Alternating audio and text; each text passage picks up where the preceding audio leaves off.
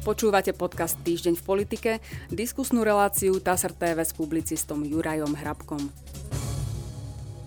Vítam vás v druhom dieli našej mimoriadnej relácie, ktorú venujeme hodnoteniu udalosti druhého polroka 2023, a to spolu s publicistom Jurajom Hrabkom. Dobrý deň. Dobrý deň.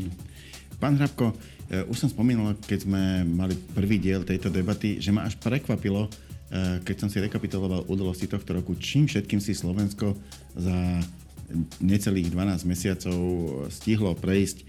Druhý polrok môžeme začať veľmi dynamicky správou o tom, ako prezidentka odvolala ministra vnútra Ivana Šimka, ktorého len 2 mesiace predtým na základe vlastného výberu vymenovala za člena svojej vlastnej prezidentskej vlády do druhého polroku. Takže je to správa 19.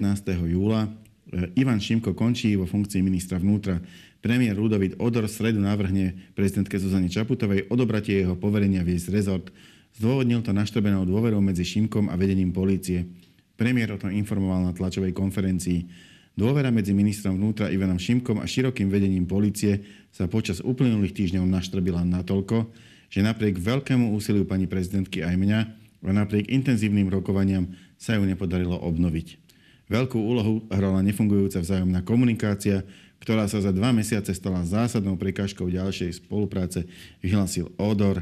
No, bolo to prekvapivé. Ak už teda prišlo k tej prezidentskej vláde, malo to byť len niekoľko mesiacov, napriek tomu, že mala byť len niekoľko mesiacov, Ivan Šimko bol iba 2. Prečo? Pretože ho premiér Ľudovít Odor navrhol odvolať a pani prezidentka jeho žiadosti vyhovela. Presne tak, ako ste čítali, tak si na to aj spomínam, prišlo tam k sporu s pánom Hamranom. Jednoducho pani prezidentka spolu s pánom Odorom sa rozhodli ustúpiť a namiesto výmeny pána Hamrana pristúpili na to, že obetujú pána Šimka, svojho vlastného ministra. Čo bolo na tomto najpozoruhodnejšie? No predstavte si, že by nastalo v tlačovej agentúre Slovenskej republiky spor medzi mnou a generálnym riaditeľom. Ja sa obávam, že zle by som dopadol ja.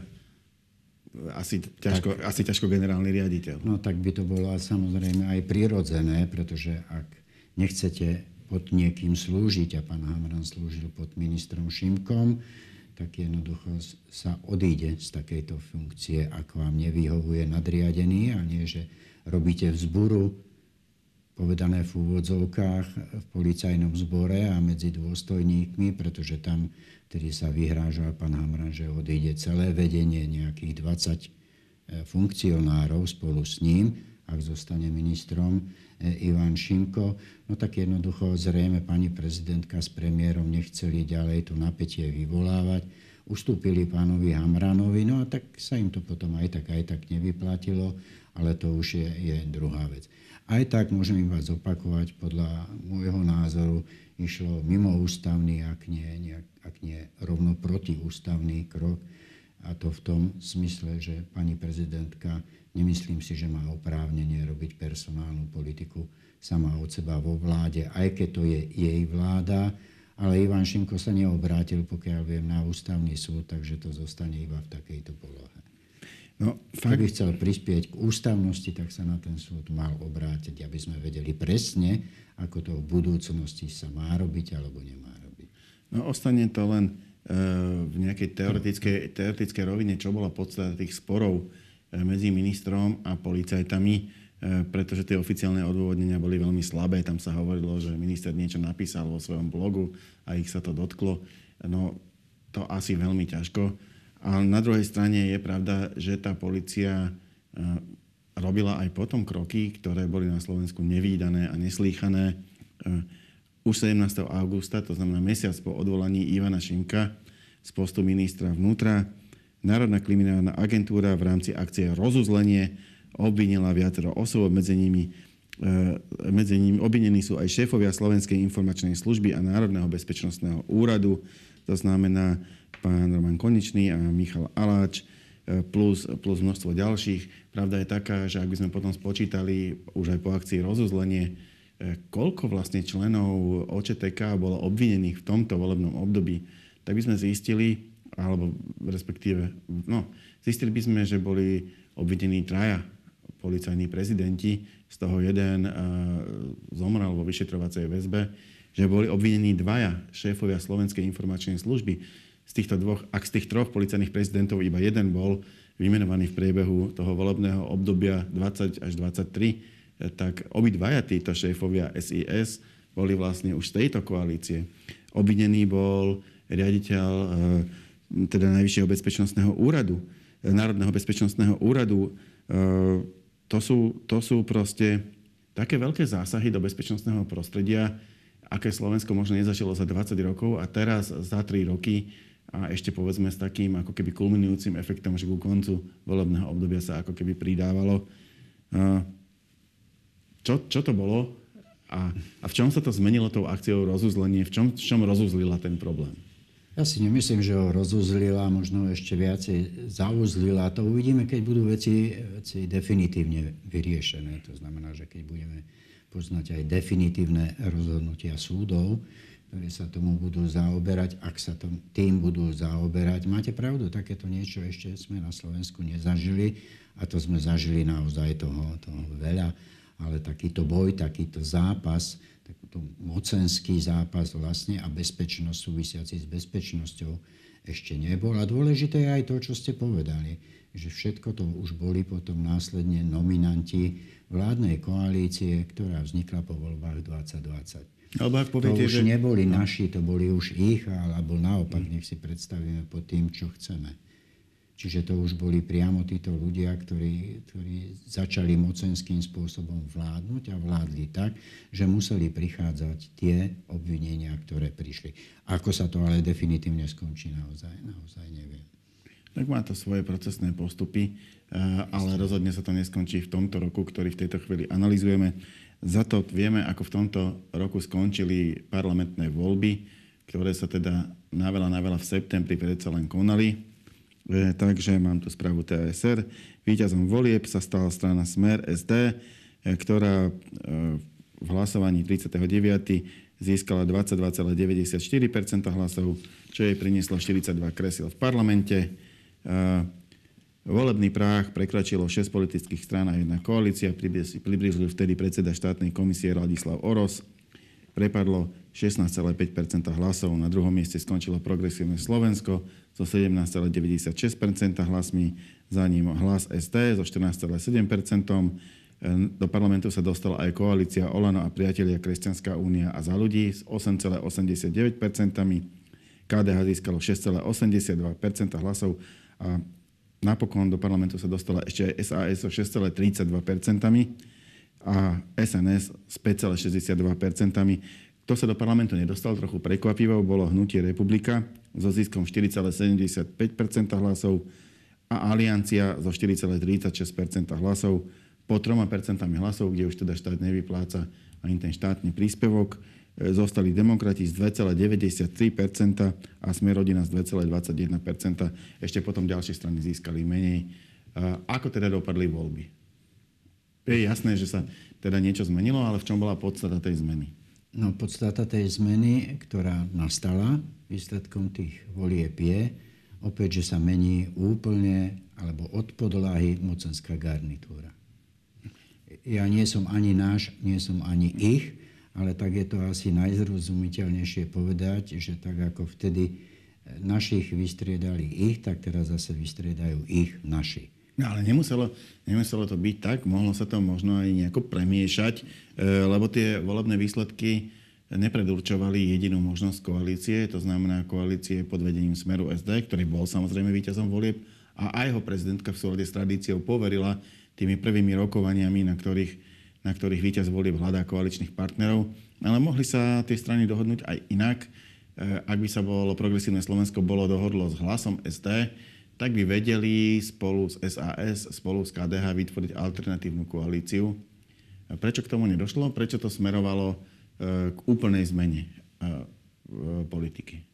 No tak, lebo sa nedohodli. To je asi najjednoduchšia odpoveď, prečo k tomu nedošlo, lebo sa nedokázali dohodnúť a naopak na druhej strane Robert Fico dokázal presvedčiť Hlas, sociálnu demokraciu, že bude pre nich lepšie, keď pôjdu do koalície s ním, ako s Progresívnym Slovenskom a najmä s SAS a s ostatnými stranami, veď o SAS nemusíme viesť dlhé debaty. Vieme, ako skončili všetky vlády, v ktorých mala účasť, takže to bolo pochopiteľné a dá sa predvídať, že tak by skončila aj tá ďalšia vláda. Takže Peter Pellegrini uprednostnil v úvodzovkách, to poviem, takú tú istotu politickú, keď sadil radšej na Roberta Fica ako na pána Šimečku. No, nie len preto, že tie dve strany sú vlastne to isté, veď Hlas je dcérská spoločnosť Smeru, to vieme, ale toto sú oficiálne dôvody a o tých neoficiálnych ja neviem, ale predpokladám, že tam nejaké boli tiež, pre ktoré sa rozhodli uzatvoriť túto koalíciu. Ale viete, to sa stáva, že nevidú také koalície. Bol istý čas, vtedy to boli voľby 2016, kedy aj Richard Sulík sa tešil z toho, že bude premiérom a už zostavoval potichu koalíciu a nezostavil ju, pretože jednoducho Bela Bugár aj Andrej Danko uprednostnili koalíciu so Smerom sociálnej demokracie, teda Robertom Ficom, obávajúca koalície s Olano napríklad. A čas im dal zase za pravdu, že urobili dobre. Teraz nehovorím o spôsoboch vládnutia.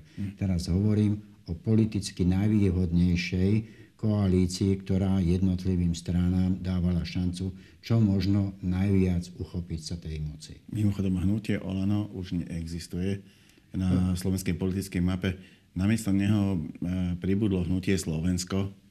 Ako hodnotíte túto zmenu?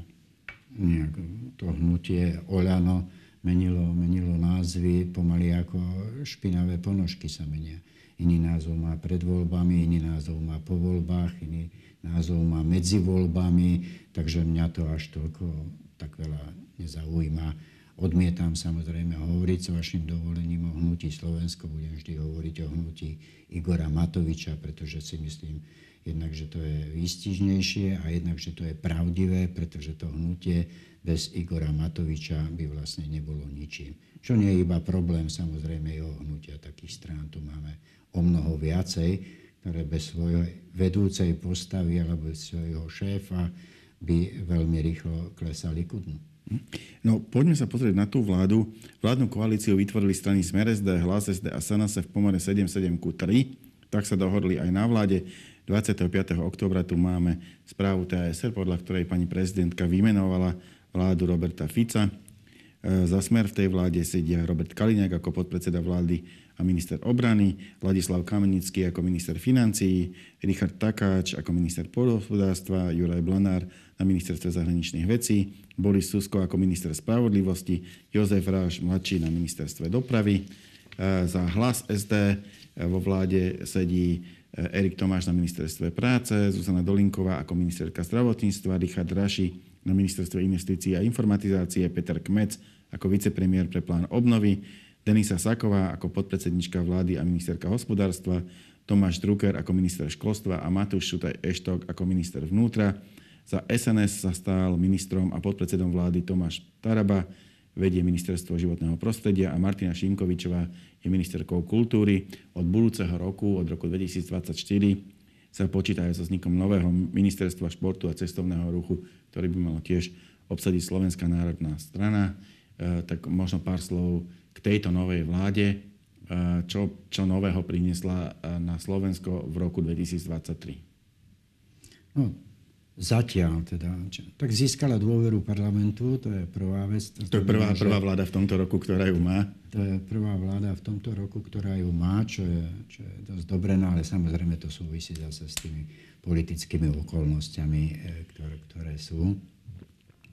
Tak zatiaľ, čo viem, tak priniesla zvýšenie dôchodkov, pomoc ľuďom s hypotékami, zastropovala nízke ceny energií a v pláne má ešte nejaké ďalšie veci, ktoré chce stihnúť do konca tohto roka, a to hlavne štátny rozpočet, čo podľa mňa aj stihne.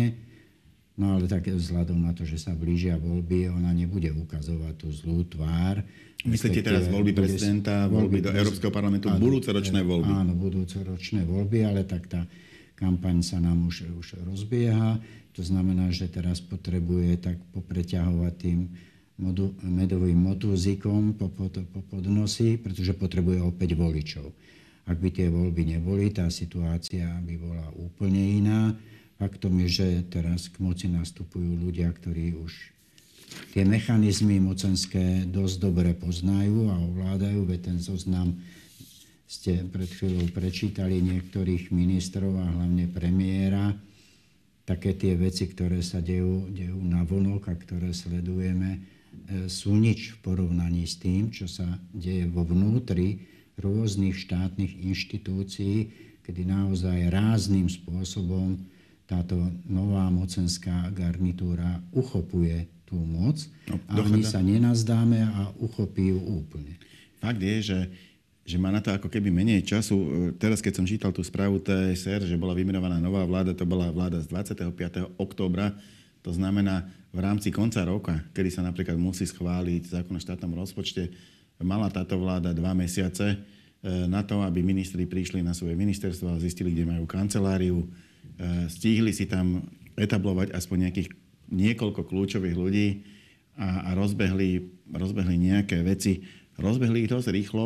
A pomerne veľa tých zmien je v parlamente v skrátenom legislatívnom konaní. Otázka je, nakoľko je to oprávnené. Je to väčší never-ending story na Slovensku. Vláda predkladá návrhy v skrátenom legislatívnom konaní, opozícia protestuje, že by sa to malo prerokovať riadne. To znamená, keď sa riadne rokuje, na jednej schôdzi sa predloží návrh, v prvom čítaní sa schváli, až o mesiac na ďalšej schôdzi sa môže prerokovať v druhom čítaní a pokračuje ten legislatívny proces. Medzi tým sa o tom dá diskutovať, rokuje sa na výboroch aj všelikde v kuloároch. Pri skrátenom legislatívnom konaní to viete za niekoľko dní vybaviť. Je to oprávnené? Je ten časový tlak toho, že boli voľby pomerne neskoro, dostatočný dôvod na takýto postup vlády? No oprávnené podľa toho, z akého hľadiska, čo sa týka vecí, a ktoré súvisia so štátnym rozpočtom, tak dajme tomu, že sa dá zavrieť to jedno oko a povedať teda, že áno, je to oprávnené, pretože ak to nebude schválené, nie je možné s tým počítať v štátnom rozpočte a štátny rozpočet jednoducho každá vláda stráži, aby ho mala na ďalší rok schválený, pretože do provizoria naozaj nechce ísť nikto. Takže z takéhoto hľadiska by sa dalo to jedno oko privrieť. Inak je skrátené legislatívne konanie, tak povediac, našim národným športom, kde môžeme iba tipovať, keď nastúpi nová vláda, či prekoná to skore, ktoré držala predchádzajúca vláda, alebo či bude slabšia ako tá predchádzajúca vláda. Vždy presne, ako hovoríte, keď sa vymení moc, vždy protestuje niekto iný, vždy protestujú tí, ktorí stoja mimo vlády. Hoci keď sú vo vláde, robia presne to isté, čo vytýkajú vláde, ktorá presadzuje to skrátené legislatívne konanie. Takže to, že to robí aj táto vláda, nie je žiadnym prekvapením. Koniec koncov predchádzajúca vládna koalícia, teda po roku 20, ktorá vznikla po roku 2020, mala zatiaľ, myslím si, že drží rekord, ale tam boli niektoré zase oprávnené, pretože bol ten vírus nešťastný. Takže tam niektoré veci naozaj súviseli, ale respektíve to zrýchlené konanie bolo oprávnené, ktoré ale zase treba povedať, že aj zneužívali alebo nadužívali v iných veciach. Čiže myslím si, že áno. Koniec koncov nerozhoduje ani to, čo si myslíme. Vieme, že so zákonmi sa tu nikto veľmi nepáre, teda žiadna mocenská garnitúra.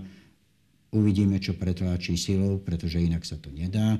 Respektíve, ako rozhodne parlament, väčšina v parlamente, tak aj bude. Samozrejme, právny štát dostáva zase na solár, ale už aj na to si ľudia zvykajú. Moja posledná otázka je už len taká zhrňujúca.